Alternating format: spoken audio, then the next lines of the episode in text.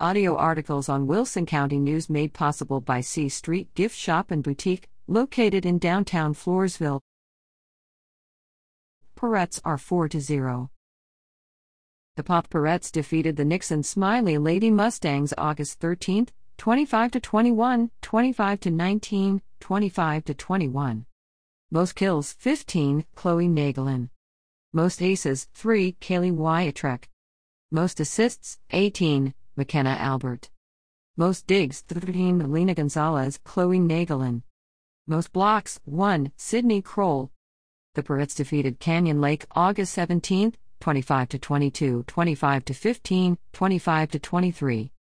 Most kills 15 Sydney Kroll. Most aces 4 Kaylee Wiatrek. Most assists 19 Jace Svoboda. Most digs 12 Chloe Nagelin. Most blocks 1 Kaylee Wiatrek. The Pirettes will play in the Smithson Valley Tournament August 26th to 28th and will take on Schulenburg August 31st at home.